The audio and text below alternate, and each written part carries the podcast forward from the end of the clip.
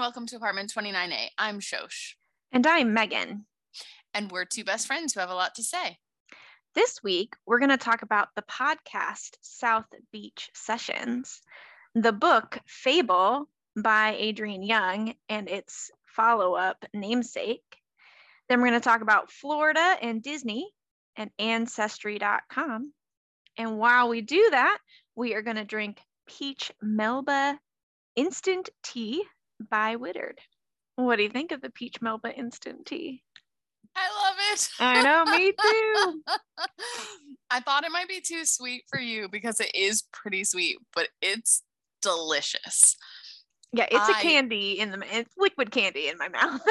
it really is. I was gonna say I don't think it tastes that much like natural peach flavor, no. or as you were saying, maybe even tea. it's some kind of peach flavored drink, and it is so good. Yeah, no, it's really good. I will definitely drink it. We're drinking it cold because it said you could do it either cold or hot. We went with cold or iced, but neither of us really had lots of ice. So just cold. just cold. Um, and uh, I definitely do not need to add any sugar. I don't either. It's like perfect. Mm-hmm. It's really, really good. Very enjoyable. Very different from what we've been trying recently. I would definitely drink it again. Oh yeah.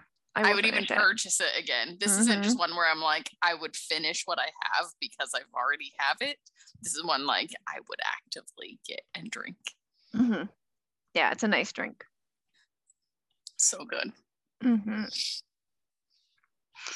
All right. Shall we talk about South Beach sessions? So, this is a podcast that um, a friend of ours sent me because he said that he thought we'd really enjoy it.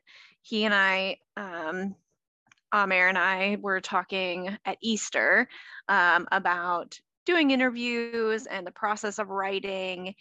And this obviously came up in his feed, and he was like, we were talking about the process of writing and um, or like trying to figure out the format for a podcast, for instance. And he was like, I think you'll really enjoy this conversation. So I immediately sent it to Shosh and was like, let's listen to this. And we did. And here we are. Um, my initial, it was funny just because we're going to have diff- different experiences here because we've learned that um, commercials are different in your region. So my like the show starts with a Coors Light commercial, and I was like, "Oh, this is far more broy than I'm used to getting." like, and mine did not start with a commercial at all. I had one ad in the middle, and it was for uh, I can't even remember the name of it. Uh, clearly, it was great marketing, but it was for unique products for gifts for like a website. So I, I did, did not you get the uncommon the... goods one. Oh yes, that that it was uncommon goods. That was the only one that I had in the middle. Oh, that's nice. I had like three in the middle. Oh, so. which is fine. it's, it's good funny, to be in the like, UK it's such a instance. different experience. Yeah. so the this particular episode of South Beach Beach Sessions is two gentlemen talking about writing the writing process, writing books mainly, uh, but also writing podcasts and writing shows. And I don't, I have no idea if this is how it's oh every episode is or not, but it was very interesting. I think just from reading the description of the podcast that it's just interviews of all kinds of different people and all sorts of different areas. So TV, sports, music. So I think, you know, each week is just an interview. Mm-hmm. I thought it was interesting. It was the author who wrote Moneyball. And while I have not read the book, I have seen the movie and it right. is very enjoyable. So, in that respect, I felt like I had a bit of connection to the person. Mm-hmm. And so I did, it was kind of interesting listening to the conversation. But the same kind of critique that I had from last week, if anybody was listening, I really didn't like that there was no intro. Mm-hmm. I honestly thought that I missed something. I was so confused because I was leaving work and I realized that I hadn't listened yet and that I needed to listen before we were going to record. And so I was leaving work and you know, I thought that I was just not paying enough attention because I was so confused and I was like, I don't know what's happening. And so I started it completely over and then I was like, nope, this is just how the podcast is. So I wouldn't even have known who they were interviewing if it hadn't been the episode title. Mm-hmm. and and or I could have looked up who the author of Moneyball was because obviously they said some of the things that he had written, but mm-hmm. they they never even introduced who it was. I wouldn't even know who was interviewing him again if it wasn't in the podcast notes. Right. So I was I was just very confused because it also kind of started out with like a bit of like a little anecdote. It wasn't even like a normal sort of lead in. And so I was like, I don't know what's happening. So it was interesting, but I would have preferred to have some kind of intro, I think, to the podcast. Yeah, it's very interesting. Like, because I feel the same way. And so I want to tell people like if you you shouldn't assume that everybody who's listening to episode 400 has any clue who you are. And I don't know how many episodes they've done. So it may be I think it's like five, 67. no, no, yeah. because I looked because I was like, is this a new thing? How long has this been going? Because I was curious. And I kind of wondered, like, oh, if I went back to episode one, I guess, would I find out what this is all about? Mm-hmm. And I know you're not going to literally explain the whole story of a podcast every single time, but I feel like you kind of can. Like, mm-hmm. for example, I'm thinking of what should I read next? At the beginning every it's always the exact same intro and mm-hmm. it's it takes like two seconds but she just says who she is and what the point of the podcast is and then mm-hmm. goes into it mm-hmm. and even though i've heard a lot of episodes it's not like that bothers me or anything right and, and if i had never through it if you really wanted to right and if i had never listened then i would be like oh so this is what this is about and this mm-hmm. is who's talking to me you know what i mean yeah. i just i don't know it's a really bizarre yeah. And I don't know if people cut it out for time. Like this was, it's a 56 minute podcast if you listen to it on the regular speed, which I don't know why anybody would do that, but you know, yeah, why do. would you do that? I can't anymore. If I if well, I start to listen on a regular speed, I'm like because it sounds so like slow. they're sloths. Have you seen Zootopia? Mm-hmm. it's like the yep. sloths when they go to the the is it the DMV or whatever? Mm-hmm, mm-hmm. yeah, I can't do it.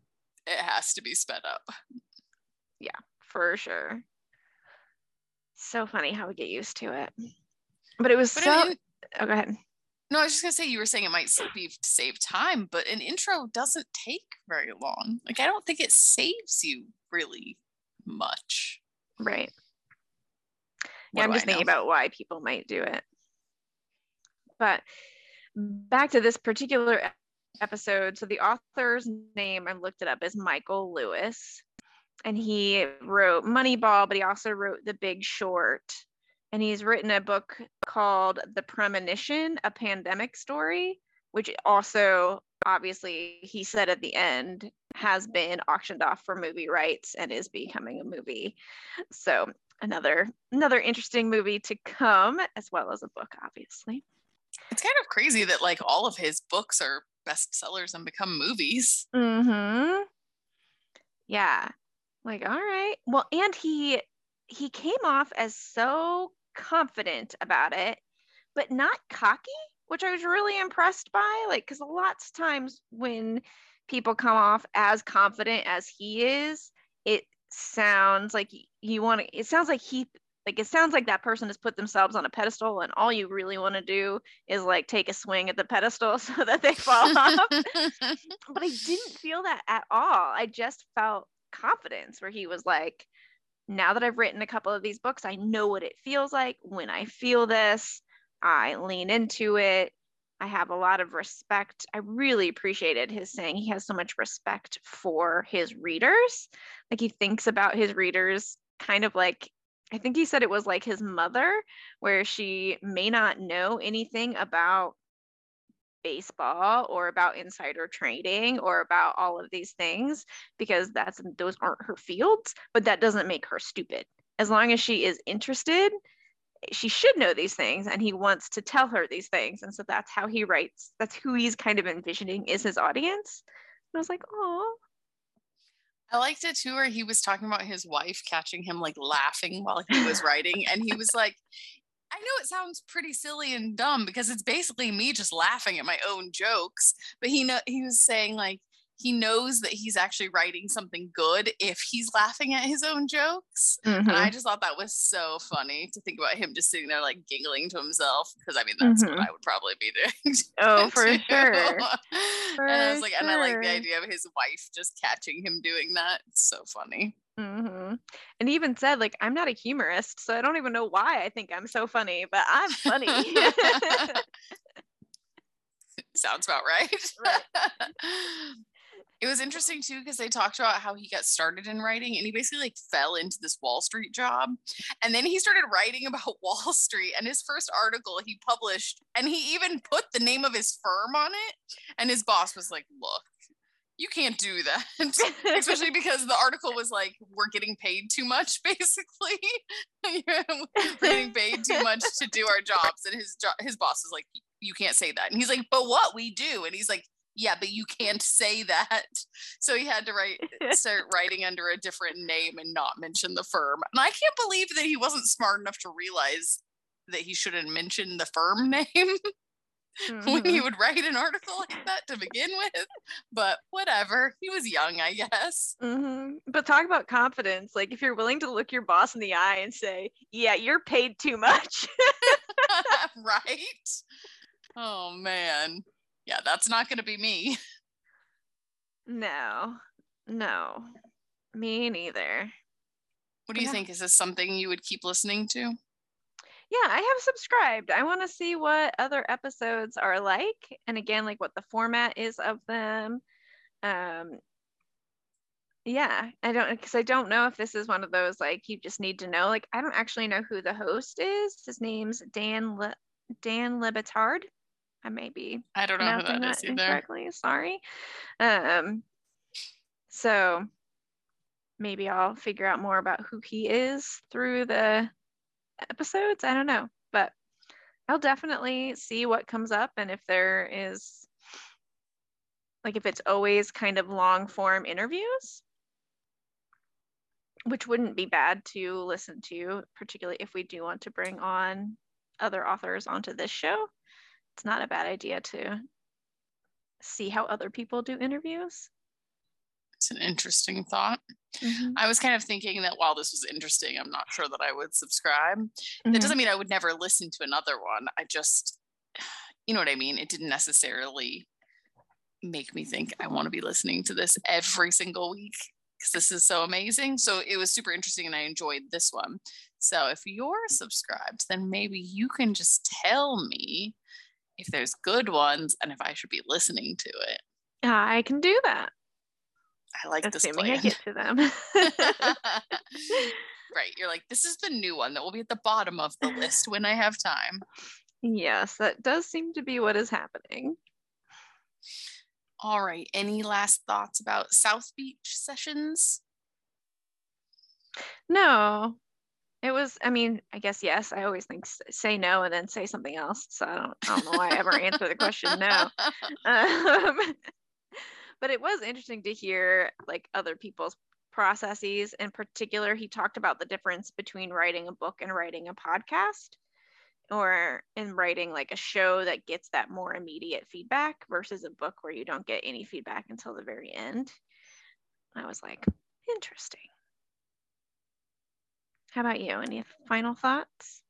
I don't think so. Um, do you want to tell us about Fable? Sure. So, Fable and Namesake is a duology by Adrienne Young. Although I don't know, do you still say it's a duology if there's a prequel coming out later this year? I think so because it was written as a duology, and I think the prequel is like an add on. It's not yeah. even like a full book. It's like additional information to add on to the duology. So I think so. Okay. Well, good. I mean, what do I know? But that's what I'm going with. Me too. Uh, so let's go ahead and read the back of the book. Um, says for 17 year old Fable, the daughter of the most powerful trader in the Narrows, the sea is the only home she has ever known. It's been four years since the night she watched her mother drown during an unforgiving storm. The next day, her father abandoned her on a leg- legendary island filled with thieves and little food. To survive, she must keep to herself, learn to trust no one, and rely on the unique skills her mother taught her. The only thing that keeps her going is the goal of getting off the island, finding her father, and demanding her rightful place beside him and his crew. To do so, Fable enlists the help of a young trader named West to get her off the island and across the Narrows to her father. But her father's rivalries and the dangers of his trading enterprise have only multiplied since she last saw him, and Fable soon finds that West isn't who he seems. Together, they will have to survive more than the treacherous storms that the haunt that haunts the Narrows if they're going to stay alive. Makes it sound very dramatic. I know. Yeah, like overly dramatic for a book that's like it has its drama, but I would have said this was one of those books that actually feels YA like maybe almost Agreed. middle grade, but maybe just a little above middle grade. Agreed. I thought this book felt very young. Mm-hmm. Still enjoyable though, very easy to read. Mm-hmm. Probably, especially because it does feel a bit younger. Mm-hmm. Those are often a bit easier to get through quickly. Mm-hmm. I love the covers of these books. So these books are so cool because each individual cover is really nice. But the thing that's amazing about them is that you put them together and they make a whole face. Mm-hmm. And I love it. It is so clever. Mm-hmm. So clever. So, see, duology. Yeah, exactly. You know, there's no third book for the face. exactly. Exactly but I really, really like the covers. To be honest, that was part of the reason I wanted to read these. I mean, they're all over Bookstagram. I mean, lots of people mm-hmm. have read mm-hmm. these. Mm-hmm. And I mm-hmm. think because the covers are so nice, I see them like all the time, literally mm-hmm. everywhere. And I just kept seeing them and being like, God, I really love those covers. It's like, I need to read this book because it's everywhere. Yep. To be honest, though, it's been a little while since we read this, which is why we decided we needed to talk about it before we've literally forgot everything. But it's not that fresh in my memory. I did really like Fable, as in the character, not the book. I mean, I like the book too, but the main character's name is Fable. And I thought it was really fun that she's a diver. So she, like, her job is to dive for gems, dive and then trade these gems. And while it's not the same as the diving that I do, I really liked that she was like a diver and that she had this sort of connection to the ocean and that she was on the reefs and that kind of stuff. So that was very appealing to me. Nice. Had a cute little connection there. Yeah. Yeah. I'm trying to think. I mean, I, it obviously didn't really stick with me in terms of the specificity of what happened. Like I do remember, but I think I probably remember more of what happened in Namesake, so book two, uh, than in book one. Or and I certainly don't remember off the top of my head exactly where book one ended and book two started. Agreed. They all kind of blend together in one story. Mm-hmm and obviously we don't want to really give any spoilers so that makes it a bit hard but i think the thing is is like the books are really good like the story's really cute you know there's some good relationships there's some good you know sort of dramatic moments. There is like a developing story but in the end it felt a little bit predictable. Mm-hmm. so like the, the book felt a little bit young and it felt a little bit predictable by the end. So it doesn't mean that it wasn't good it's just you know wasn't really going to surprise you or be anything sort of amazing that you haven't mm-hmm. expected or seen before, I guess. Yeah. For sure. If you agree with that or have any other thoughts. No, I, I fully agree with that. Um, you know, the things that you are supposed like there's certain character traits about her father or about West, which is the her key love interest um, these traits you're supposed to really buy into to see them in a particular light. And if you don't buy into that, then when there is a reveal about it, you're like, yep, that's what I said. Like, um, so you still feel for the main character who's like going through that and you can see her perspective. It's just not a surprise. Yeah. Agreed. But it was still a fun story. Mm-hmm. I still really, I really enjoyed it. And especially if you want like an easy book. Because I, I sometimes I like those, you know, like books that are just sort of easy to read and get through, mm-hmm. kind of fun. And I feel like this was one of those. Yeah, I I would agree with that. I mean, I gave it I think four and a half stars. I mean, you can't really do that, so it's just four stars. But because it was just so quick and fun. So I gave each four, and because I didn't write a review, I don't know if that was supposed to be four and a half or not. but I did. I gave both of them four. They have really good ratings on Goodreads, though. Both of them are four point oh nine stars, so mm-hmm. that's actually a really good rating. So obviously, people are really enjoying them. Yeah, yeah. No, it's a fun fantasy book. Puts you in another world. Ends up. I haven't feel good about things. Yeah, definitely. I haven't read anything else by this author. I don't even know if she has any other books actually. I think she does, but I have not read anything else either. Yeah, she's got a couple uh, different series. So there's one called uh, Sky and Sea. There's some books. There's a book called Spells for Everything. That could be cute. I was gonna say I like the name of that one. Mm-hmm. Don't know anything about it, but no, me neither. Looks like she really enjoys some duologies. But you nice. know, that's kind of nice because some of these other ones, it's like they're just so long.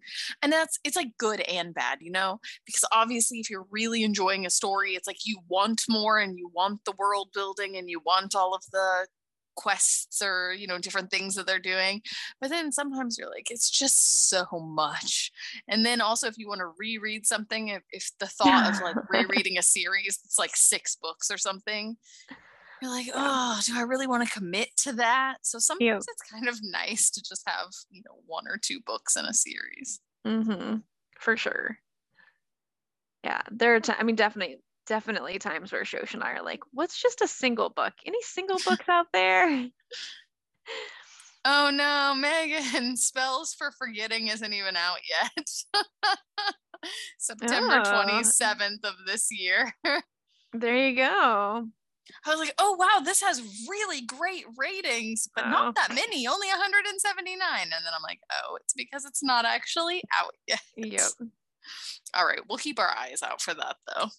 That might be course. a good one to put on our yeah. list. All right. Any last thoughts about Fable? No, truly no. I, I, was ready for you to say no, but then give me one one last thought. Nope. Not gonna do it this time. Amazing. Okay, well, if we're done with Fable, do you want to tell us what's going on with Disney in Florida? I mean, I love know. that you start by just laughing. Florida is just a, a, crazy place to be with to live in politically, as far as I can tell. Florida's so, messed up, man. Yeah. So you know, Florida has put out this "Don't Say Gay" bill so that you don't talk about sexuality with young kids because somehow that's going to prevent them from understanding that there's a thing called sex and gender in the world but whatever. Or stop um, them from having questions? Right. Just because you're not allowed to answer them doesn't mean they're not going to ask or have questions. Right. Yeah. And uh, this idea that you should just always say go talk to your parents while i wish that was a healthy way to do things some parents just don't know some parents just don't care some parents are going to give horribly homophobic answers. So, no thanks. Uh, anyways, um, Disney felt at least similarly to the feelings I am expressing, and they kind of let that be known.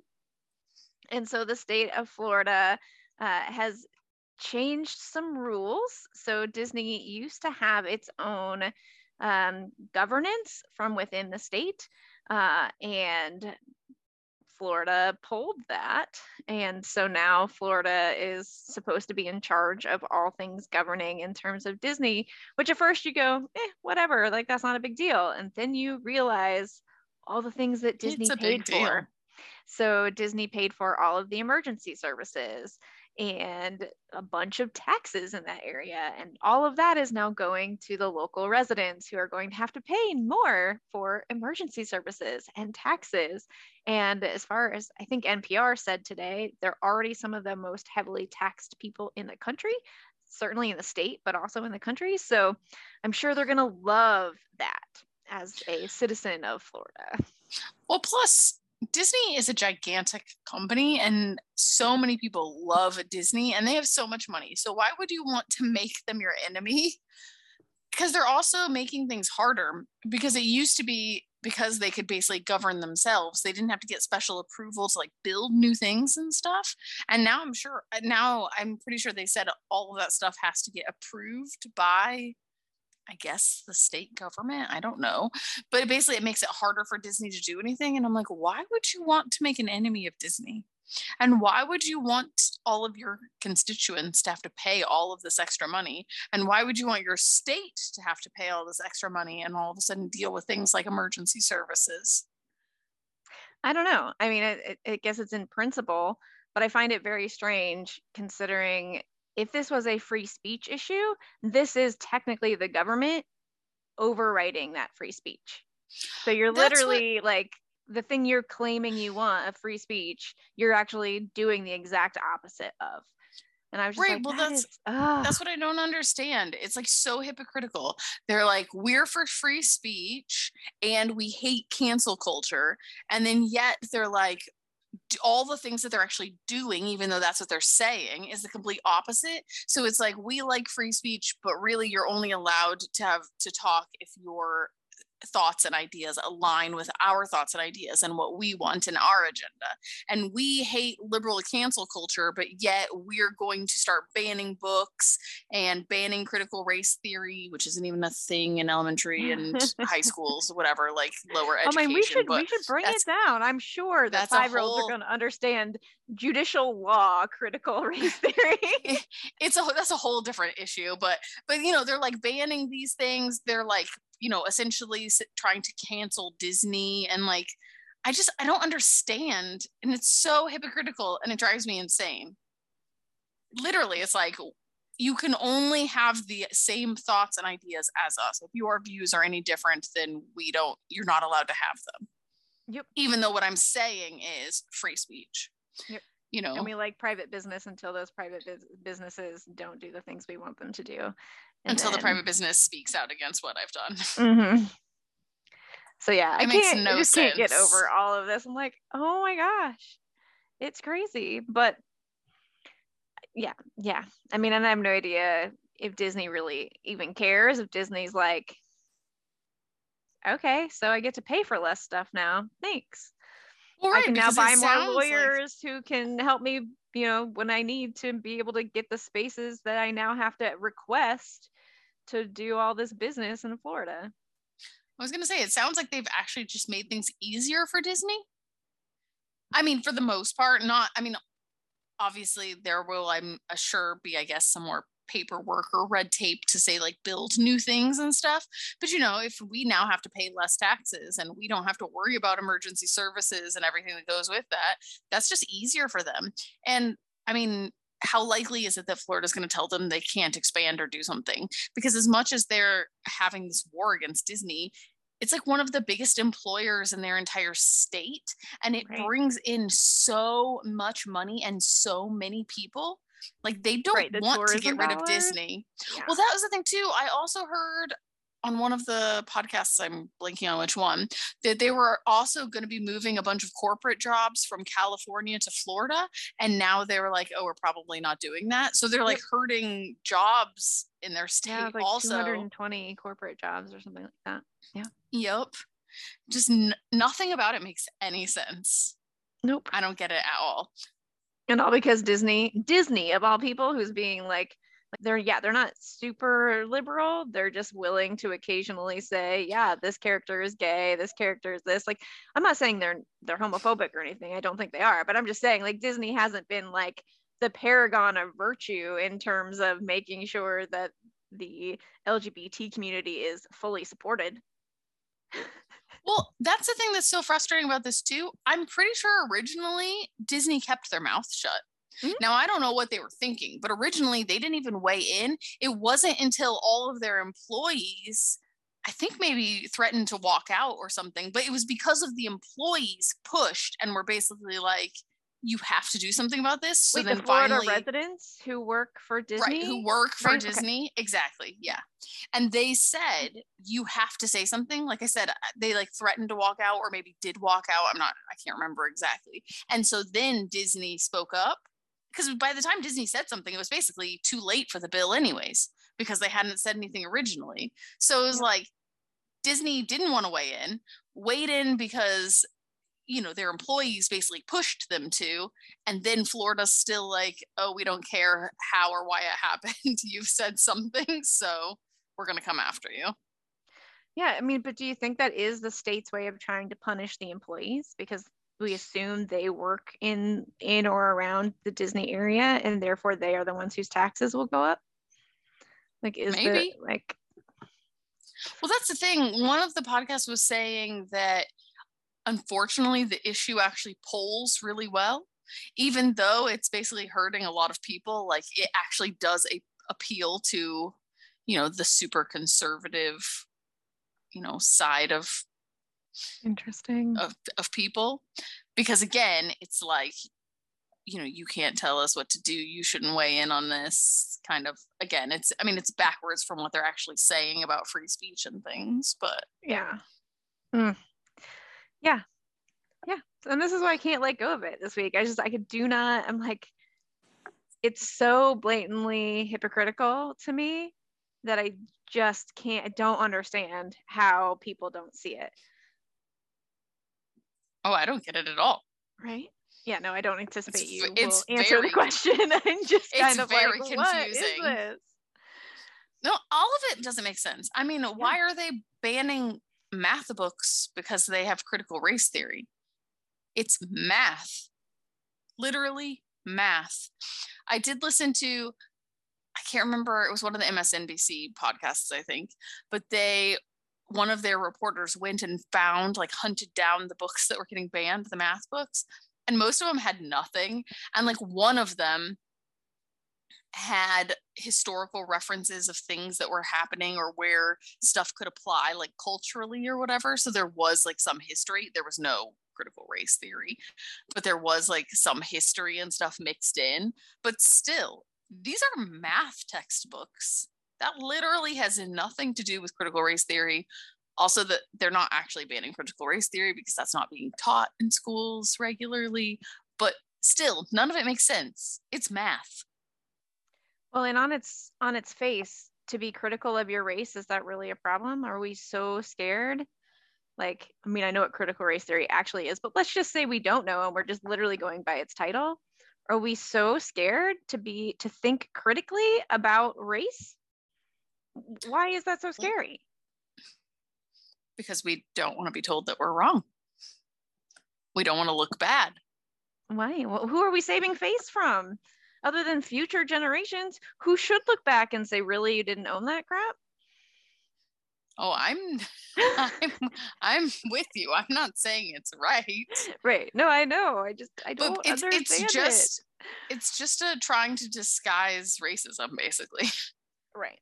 We want to maintain white superiority, so we will use this thing and you know use it as a shield for our racism and make it this issue. Did you hear i think it was in michigan the one of the local government like the state government they're going to have um like the current race and the conservative person accused the more liberal i don't actually know how liberal she is but the you know the mm. more liberal candidate of being like basically awful and in line with like pedophiles and all the stuff that they keep saying about everybody. And she got up and she gave a speech, and it was awesome. She was basically like, you know, how can you, you know, I, I don't even know. She just, everything that she said, it was just really, really good. And she was like, I'm a white Christian mother from the suburbs, whatever. And you're like trying to pin all this stuff on me. And she's like, she had some line too about how her mom or her grandma or something had taught her the actual value of basically like public service rather than just hiding behind the name Christian or sitting in a mm. pew every week and using that to say that you're like a good person or whatever. I mean, I'm totally paraphrasing that is not a direct quote but i was like yeah man we need more people standing up and like saying it how it is because she actually got up there and like honestly just basically shot the other person down and said you're how could you even say this about me mm-hmm. nice yeah oh, you'll have to see if you can find it i think i did hear about that I just thought it was really good because I just feel like these days there's so many conservatives that they just say that everything about everyone. I mean, we saw it with Ketanji Brown Jackson. They tried to say that she was a pedophile because she appropriately sentenced some cases that had to do with child pornography. Right. Yeah, she used but, her ability as a judge to give this the the ser- the uh, yeah the servants the service that she thought was needed instead of what was suggested by a piece of paper. Well but that's How the thing she her. was arguing because they were saying well you didn't give the the maximum sentence. And she was like right but there's a whole list of things that you have to consider. Right exactly. And not and only that was her job. Not only, her job right to make exactly those considerations. she was like i she was like i assessed all of those and it was in line with other people sentencing similar type cases she's like so that was fair and they were right. like it doesn't matter you didn't give the maximum sentence so therefore you must be a symp- sympathetic towards them and you must be a pedophile so that's the thing it's like I mean, it, it's because they want them to believe they want the QAnon people, basically, is what's happening. But it's just crazy that they just throw around like people being, you know, all these awful things all the time. And I'm like, not everybody is like that. You, but you literally just keep slinging it around as if the whole world, except for you and your followers, are all of these terrible things. And it's just not true. Mm-hmm. Well, and also there seems to be the logic of as long as I can paint you as awful, then my awfulness is okay. And I'm like, that or not, not as awful. Yes. I'm like, my awful we... is less awful than your awful. Yes and because that's the argument i hear all the time from my conservative friends is like yeah but these other people are bad too. Okay well then let's not have these other people either or like like that doesn't it doesn't matter what i do it matters what you do. What is your decisions it's about you being a good person or in this case the person you are choosing to vote for and them being a good person. Like and you're they're never comparing them to the person to their like the person who's opposing them. They're comparing them to like Hillary Clinton. Like, okay, well, she's no longer running for any office, so you're. Why do we care? Yeah, move on. so it's so that particular line of argument was like, oh, so we're gonna go down the who's worse, and, it, and you know, I can feel okay because your care your your person's also bad. Okay, great. Yeah. Doesn't make any sense to me. No, me neither. All right, all sorry. Right, I think I took us down a crazy rabbit hole there. It's all right. Bring us up from here. Tell us about ancestry.com. Oh my gosh, I'm so excited. So, Amir and I finally decided to get those kits where you send in your DNA and it tells you where you're from. And we happened to get the ones from ancestry.com, which is a pretty well known company. So our kits finally just arrived. So we haven't sent them in yet, but I want to do it immediately because you have to wait like six to eight weeks. I already had to wait a couple weeks for it to get here, and you have to wait like six to eight weeks once you submit it to get the results. But I'm really excited about it. I really want to see what it says. Even though I know generally where a lot of my family sort of came from, I still want to see what it says, especially because I have previously talked about my ocean master, and he did this. And it was amazing because when he got his results without him indicating where he was from, it pinpointed it like exactly. His parents are from, he's like from a pretty small region in Poland, and his parents are from like towns right next door to each other. And it literally like pinpointed to that exact little region And I was like, oh my gosh, that's so crazy. Mm-hmm. I know. He was like, I don't know how it did it. It's not like it just said it was Polish. right. It was or or like, you know, like southeastern Poland. It was like legit in his area where his family is from, like in the towns. And I was like, that is so crazy. And obviously, I don't know if it can be that specific for everybody because there's like lots of factors, including how many right. people have submitted samples and things. So stuff is always updating and stuff, but still, I'm really excited to see what it says.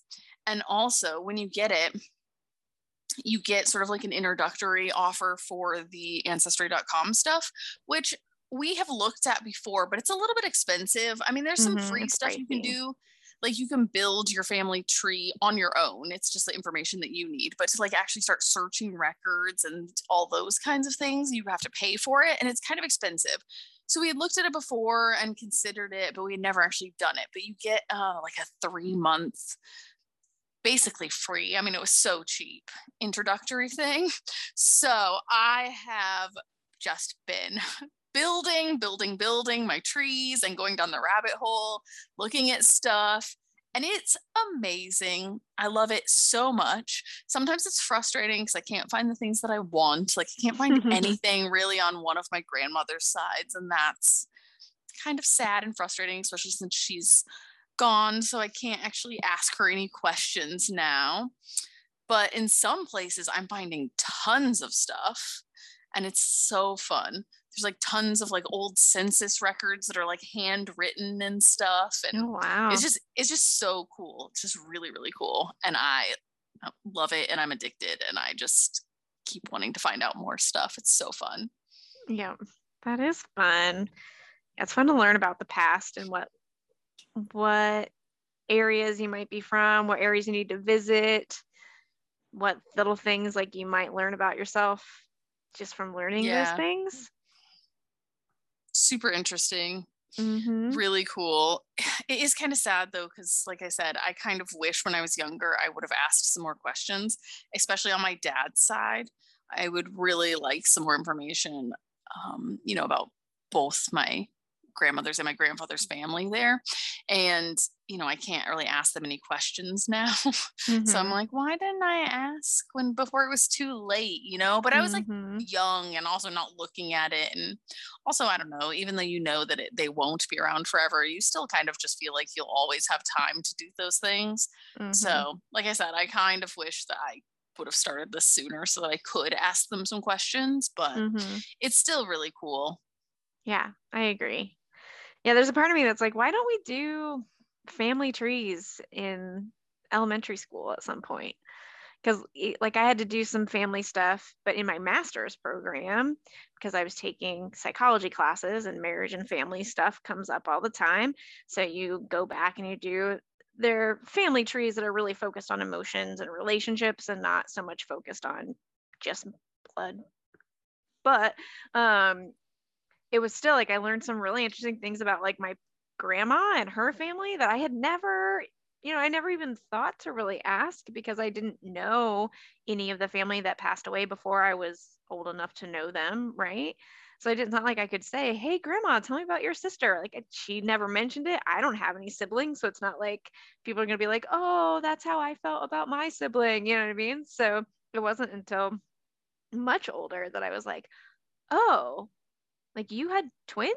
Like she didn't have twins but like she had twin sisters. And i was like i didn't how did i not even know that? Like twins run in my family now in a way i wasn't even aware of.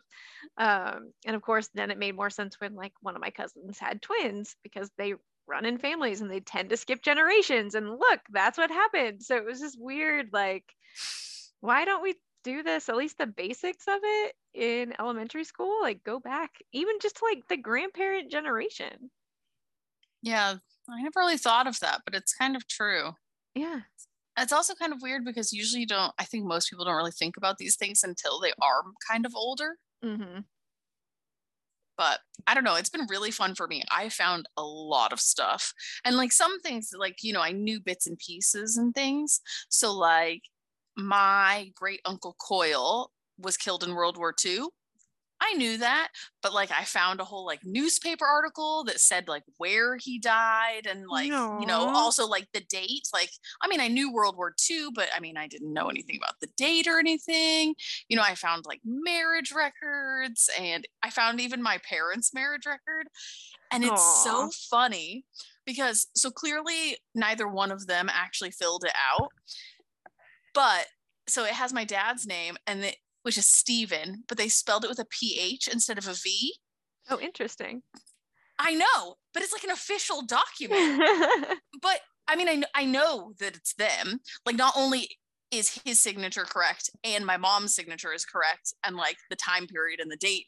Well, I don't know the right. exact date. I wouldn't have known that, but like the time period is like very like right on. Um, and it has my uncle's address and he still has that house. So like right. I know that it is theirs.